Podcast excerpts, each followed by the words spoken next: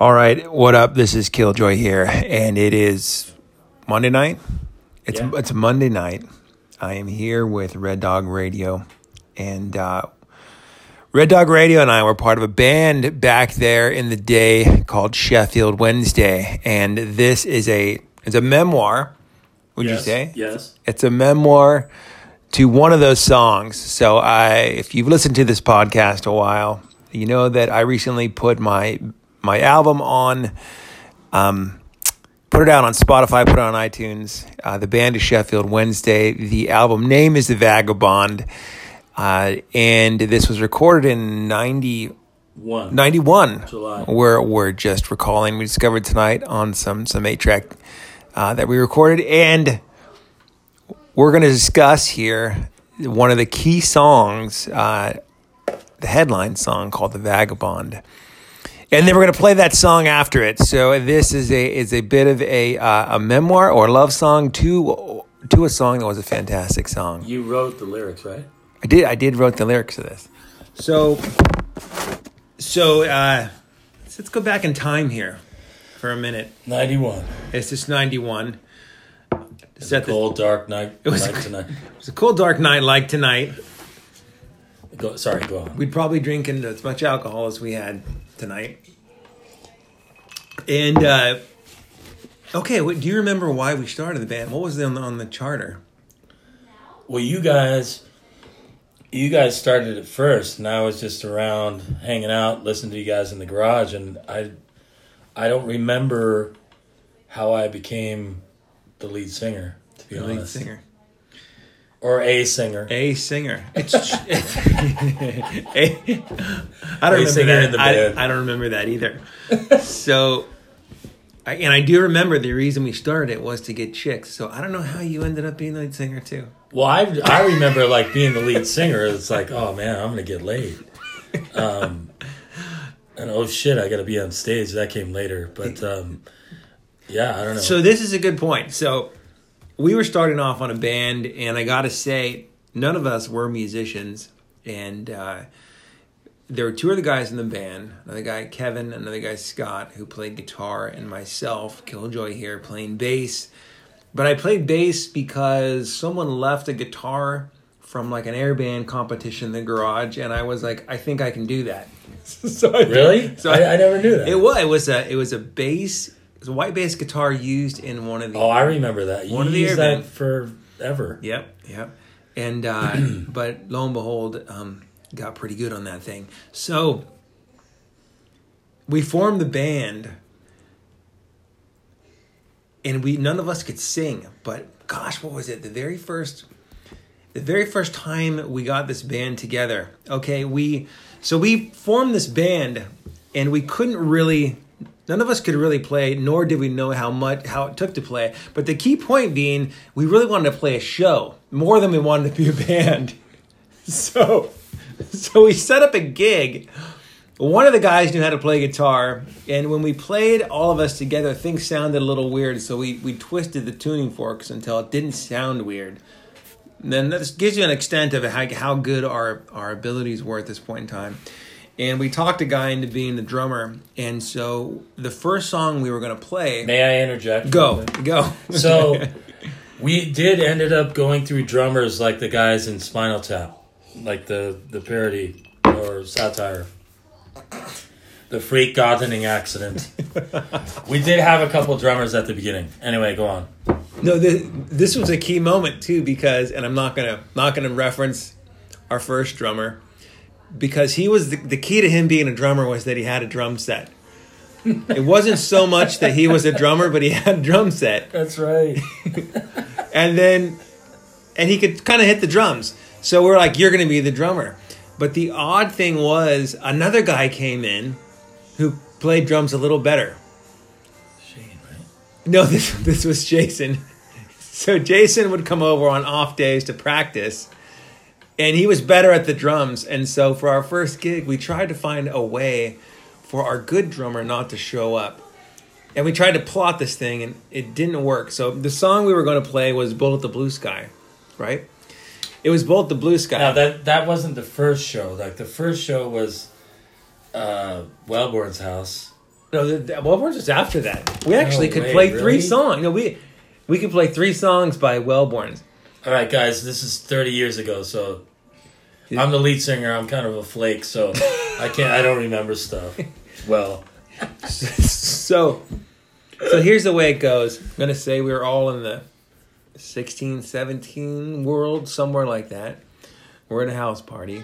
It's packed. Like everybody knew this was going to happen, and uh, we set up the the way this sort of interior house was. They had like that stage, you remember, like a sunken. that was room. Josh's house. Yeah, Josh's house had that too. the bullet, the blue sky was outside. We're outside. Were we? So we, so we all get in line, and I start playing the bullet. No, start playing the bass, and our drummer was the wrong drummer. Started playing the drums, and you know, both the blue sky. There's just like a. The guitar makes noises. You don't really play the guitar at the beginning. It's Yeah. some screwing around. And the bass and the drums sort of go on this riff. And Jerry, why don't you tell me, walk us through what happened next? Well, was that my? That was the first time I was supposed to sing. that was the first time you. Let's hold on. And another question was asked tonight, which uh, was why why was he selected our lead singer? And it was so which I asked yeah. because I don't remember why. and, and I remember it. We'd sit around watching Ren and Stimpy, and you'd go on the back porch and you'd yell out of the back of Kevin's house, and we're like, well, "That sounds that sounds pretty good."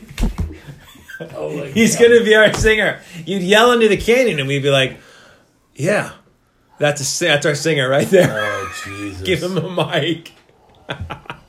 All of us sounded terrible too. So anyway, so both the blue sky. First time singing, I remember uh, Lisa Lathine was behind me. that's right. Yeah. My our uh, high school friend, um, not a girlfriend, just a friend at the time. She was trying to encourage me on and gets right to the point where I'm supposed to start singing. I said, "Fuck this shit," and I just walked out, dropped the mic. no, you got one. You got one line out because I remember distinctly looking over, and you you go you, you made it through. In the howling wind, and then it was I'm out of here. and then we just sat there, and it was full smile. It all dissolved. I think I left. that was probably one of our most crowded shows. Too. I'm going to say there was at least a hundred. I think I left after that. Somehow made it home. there must have been 150 people there. Fuck. Yeah, yeah. So Yeah, thanks for bringing that up. But that yeah, was, uh, that was a good time, which also led into the Wellborn Manor show, which was what you're referencing, which we did back in black. Didn't make it too much further. But I don't think I sang. I I was like in re, in still in. I don't remember singing at his house, or maybe I sang one song. Oh, you sang at that show. We had we had made it through four four tunes at that show. One of them being the song we're about to get into, which is Vagabond. Now, we were on the West Coast here. We're down in San Diego, and all of us sort of surfed or very, very into the beach culture.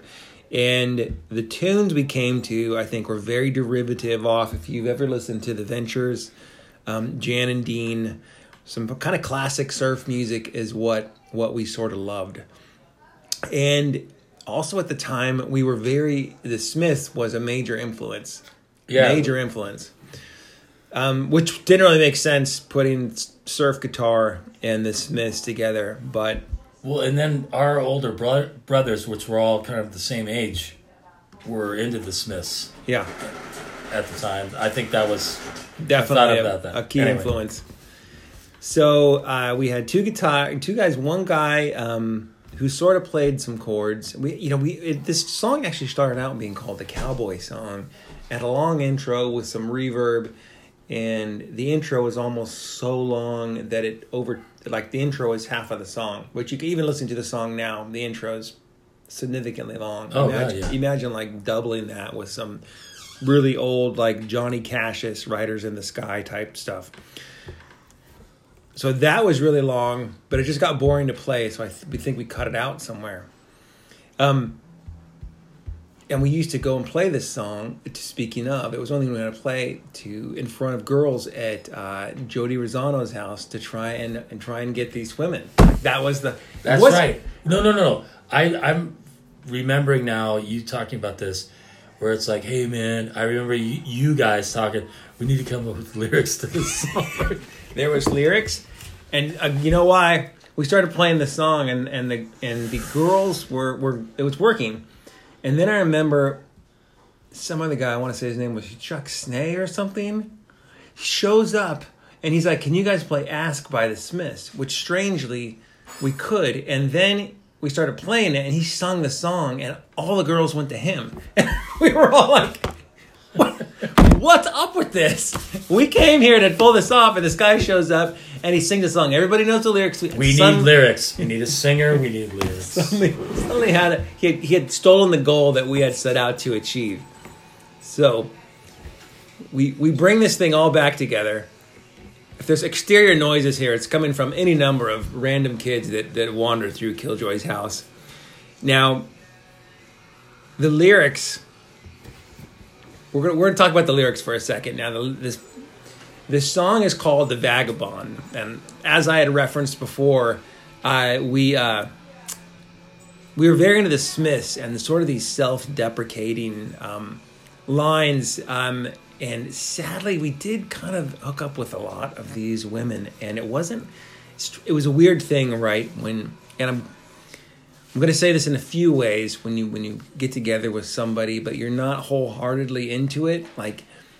And maybe they aren't either, but you just don't know. But in, in your mind, maybe you think you're you're the greatest person in the world, and so you you think to yourself, "Oh yeah, um, this person's way into me, but I'm not way into them," and uh, and you feel a bit like this person who has no soul, that you sort of lost what's inside of you, and and you've given it all away, and then you sort of run through your your emotion of uh, shame and whatever cycle that is, and you realize um, I, I'm not a good person, and then you almost give it the it's not me, it's you, and you you run out and you say screw this, um, I'm out of this, I'm just moving on. You can't tie me down. I'm a vagabond, and that's really where the that's really what's behind this song and its lyrics. And if you do hear as you listen to this, the the song will come up next. The lyrics are very very short, and it makes up a um, I don't know. What are the lyrics? Like 45 seconds total? Yeah, Something like that. So, uh, The Vagabond, which ended up being the lead song on there, the title of the album, and we went down into the Borrego Desert in this um, strangely reminiscent of the, the beginning of the uh, the beginning of the um, the Doors. And we went out to the desert and just shot black and white photos. And we we took a bunch of clothes from uh, our parents' closets, and we we took these strange random photos on rocks and, uh, and wearing um, suits and umbrellas and all sorts of goofy stuff that made us. We tried to make as little sense as you could out in the desert as you possibly could, and uh, and that became the cover of the album. What's that? Do you need something? No, that became the the cover of the album. Actually, not the one that I put on the album you see there, but the, the Vagabond, which was its original cover. Which there was a few T-shirts of for a while. So that was the story behind the Vagabond. Do you remember the lyrics to the Vagabond? Call me the vagabond. You'll see me on the road, four hundred miles from anywhere. It's a place that I call home. Just love me, love me, love me. Tonight you'll be my own, which I don't get that part. You don't get that part. Um, wait, everything you're giving me is not my own. Everything you're giving me is nothing I should own. Nothing I should own. Sorry, everyone.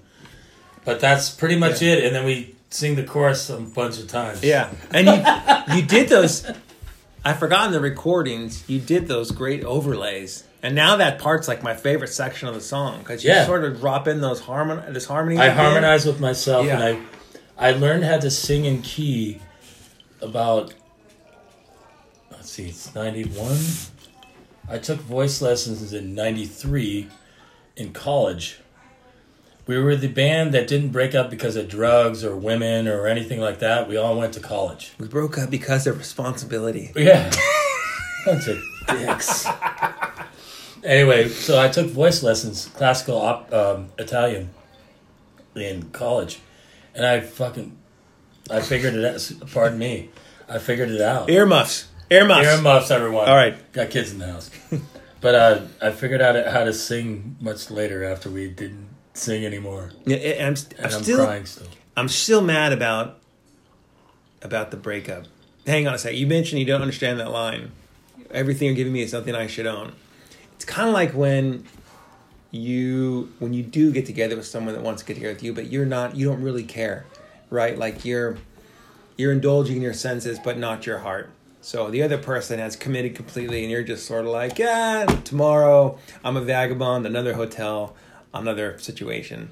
So But they're giving it to you, and I'm I'm gonna get real literal now. go That's well, everything make the getting- make the song your own. is. Uh, oh, that's right. It's art. Sorry, we're overthinking it. I actually was listening to that uh, Red Dog Radio um, in the bucket truck on my Spotify account, and Vagabond came up. This is probably about a, a month ago, and I'm listening to the Vagabond lyrics, and it's just a few of the things I'm like, I have questions, I have notes, and it's 30 years later, or however long, 20 plus. But uh, it's it's all fun, and it's it was a great time. And this this was our opener. Like we opened with this one, I think because it was it was so easy to play and it was so mellow and it sort of made us Well, we comfortable. were so nervous, stage. we Yeah. all just needed to chill Yeah. out. And I, a footnote to this because, and some something in the back of your mind thinks you're always a terrible garage band, right? You that's always in my mind. You, my band was never that good, and then it's my band could have been great. What pisses me off is twice. I remember twice. Uh, so we went to a school down in San Diego on Poway High, also known for the the founders of Blink One Eighty Two. And I remember two shows, two of the shows. Wellborn's was one, and there was another one at some Oh, Janelle Belezos. Belezos house where we got shut down by the fuzz. Uh, they he was in the he was in the crowd at both of those. So we had Tom DeLonge from Blink One Eighty Two before he had a band, or I think he could even play a guitar. Watching our band, so I like to say this. I mean, a lot of people don't. A lot of people can speak around things, but Just I like to say it. I like to say that Blink 182 wouldn't exist if it wasn't for us. I mean, they probably looked at our band, Sheffield Wednesday, and said, "We should become a band because if these idiots can pull this off, like we're we're, we're going to kick kick butt." I can agree with that. So remember that. Without Sheffield Wednesday, there wouldn't be any. There wouldn't be any Blink 182. Wow. You think? Profound, yeah. It's just. Can I just let me just take a segue here on this podcast? Let me just go down the same logic. Maybe it's the alcohol. Maybe it's not. But okay, follow me on this one because I sort of used to date Scarlett Johansson. I know that sounds crazy, but let me let me bring this back around where it could be. All right. Here's the deal. All right, this is getting weird. I gotta go. Here's the deal. Here's the deal. Follow me, uh, world. This is Killjoy's random logic. It's not good logic. In college, there was a girl that liked me, and she had a boyfriend that liked her, but she liked me, not her boyfriend. Okay, so follow me. This boyfriend's name. Okay, I'm this- trying. His Go name on. was Nathan, and he liked he liked uh, her. She liked me. So technically, and I didn't like this girl at all. I'm like this this, this is not my my wheelhouse. But his girlfriend was had it for me. Okay, now fast forward twenty years. This guy, Nathan, is dating Scarlett Johansson. Right now? No, this was like eight years ago or something. He's dating Scarlett Johansson, but go with me now. I'm trying. It's, His it's his girl thin. his girlfriends are not good enough for me, as established in college. Right? In college, his girlfriends liked me and not That him. sounds kind of creepy, man. so, if I use logic, Scarlett Johansson probably liked me more than him. So if we call Scarlett Johansson right now and put together that logic, what do you think would happen? I don't. I don't. She's probably not going to even know who I am. All right, back to the vagabond. Maybe we'll edit that in post. But I like to tell myself that once in a while. just for my own ego's sake. All right. So, anything else on the Vagabond? I don't know. You should just play it. I, Um, I, I, ha- it was fun, man. I got one. Th- I got one thing on the Vagabond, and as much as we have eleven songs or something on there, it kind of No, has Oceans got cut out. It was your singing. oceans. Or Ocean. Sorry. it uh, Vagabond probably is my most sort of sentimental song on the album. Like if I look back on that, it, it's probably one of the simplest. Here I am, maybe the simplest because it was just a jam. But I, I'm like Vagabond. Really, for me, is is like when I think of the band, that's the That's awesome. the seminal. No, and and then I saw your po- uh, a post recently going to a surf show or something around here Yeah. where you were put that music to it. That was cool. But um, another good song was Sun God. But we'll talk about that another time. Sun God's another episode. We're by the length of this one, it's gonna take us a while. We're gonna. This is a series called the Sheffield Wednesday Chronicles. Chronicles with a little bit of Jack and Cavassier. Yeah. And we're missing a couple of our members. We're gonna drag another one of our members in who who probably just curse a lot, but he's good to have on the show. Yeah. Played guitar. He wrote a lot of the song. Actually, it was phenomenal talent to the band, but that's what happens. You you get angry and you write music, and it and it works. Uh, he's always angry. So Especially on Sunday nights. yeah, Yeah. he's always drinking on a Oh, all right. With that, it's the end of the podcast. How long was this podcast? We got 21 minutes, and No. I, I hope you've Is, stuck. any, is anyone going to listen to the? If you've made it this long, send me an email and I'll Yeah. buy you a free drink or something. There you go. You made. Give us your comments. We're not gonna. I, we're gonna publish this just to the anchor community. And if you are out there listening uh, and you made it through this, or maybe you skip forward to just the song and you're not hearing me say this at all, give us your feedback. Let us know what you think. We'll do it. We're gonna listen to it here too and probably cry a little. Yeah. And then uh, at the end we'll do a recap, And- see if we remember anything. And if you guys have feedback, man, I'd love to talk about it. It's just a fun time. Yeah. Obviously. give us a call. Tell us what you think. Uh, here we go with uh, Sheffield Wednesdays, The Vagabond, recorded in what day? It was July July 31st, 91. 91 in Escondido, California, in what looked to be during the day recording studio. At night, I'm thinking a torture dungeon by a real skinny guy with long hair. Well, he was, it was post 80s, so he had a mullet. I Yeah. remember blonde hair Yeah. guy. He had a mullet. 11 songs in a day. He wasn't happy about that. All right, here we go. Uh, Sheffield Wednesday. The Vagabond. If I can get it to start.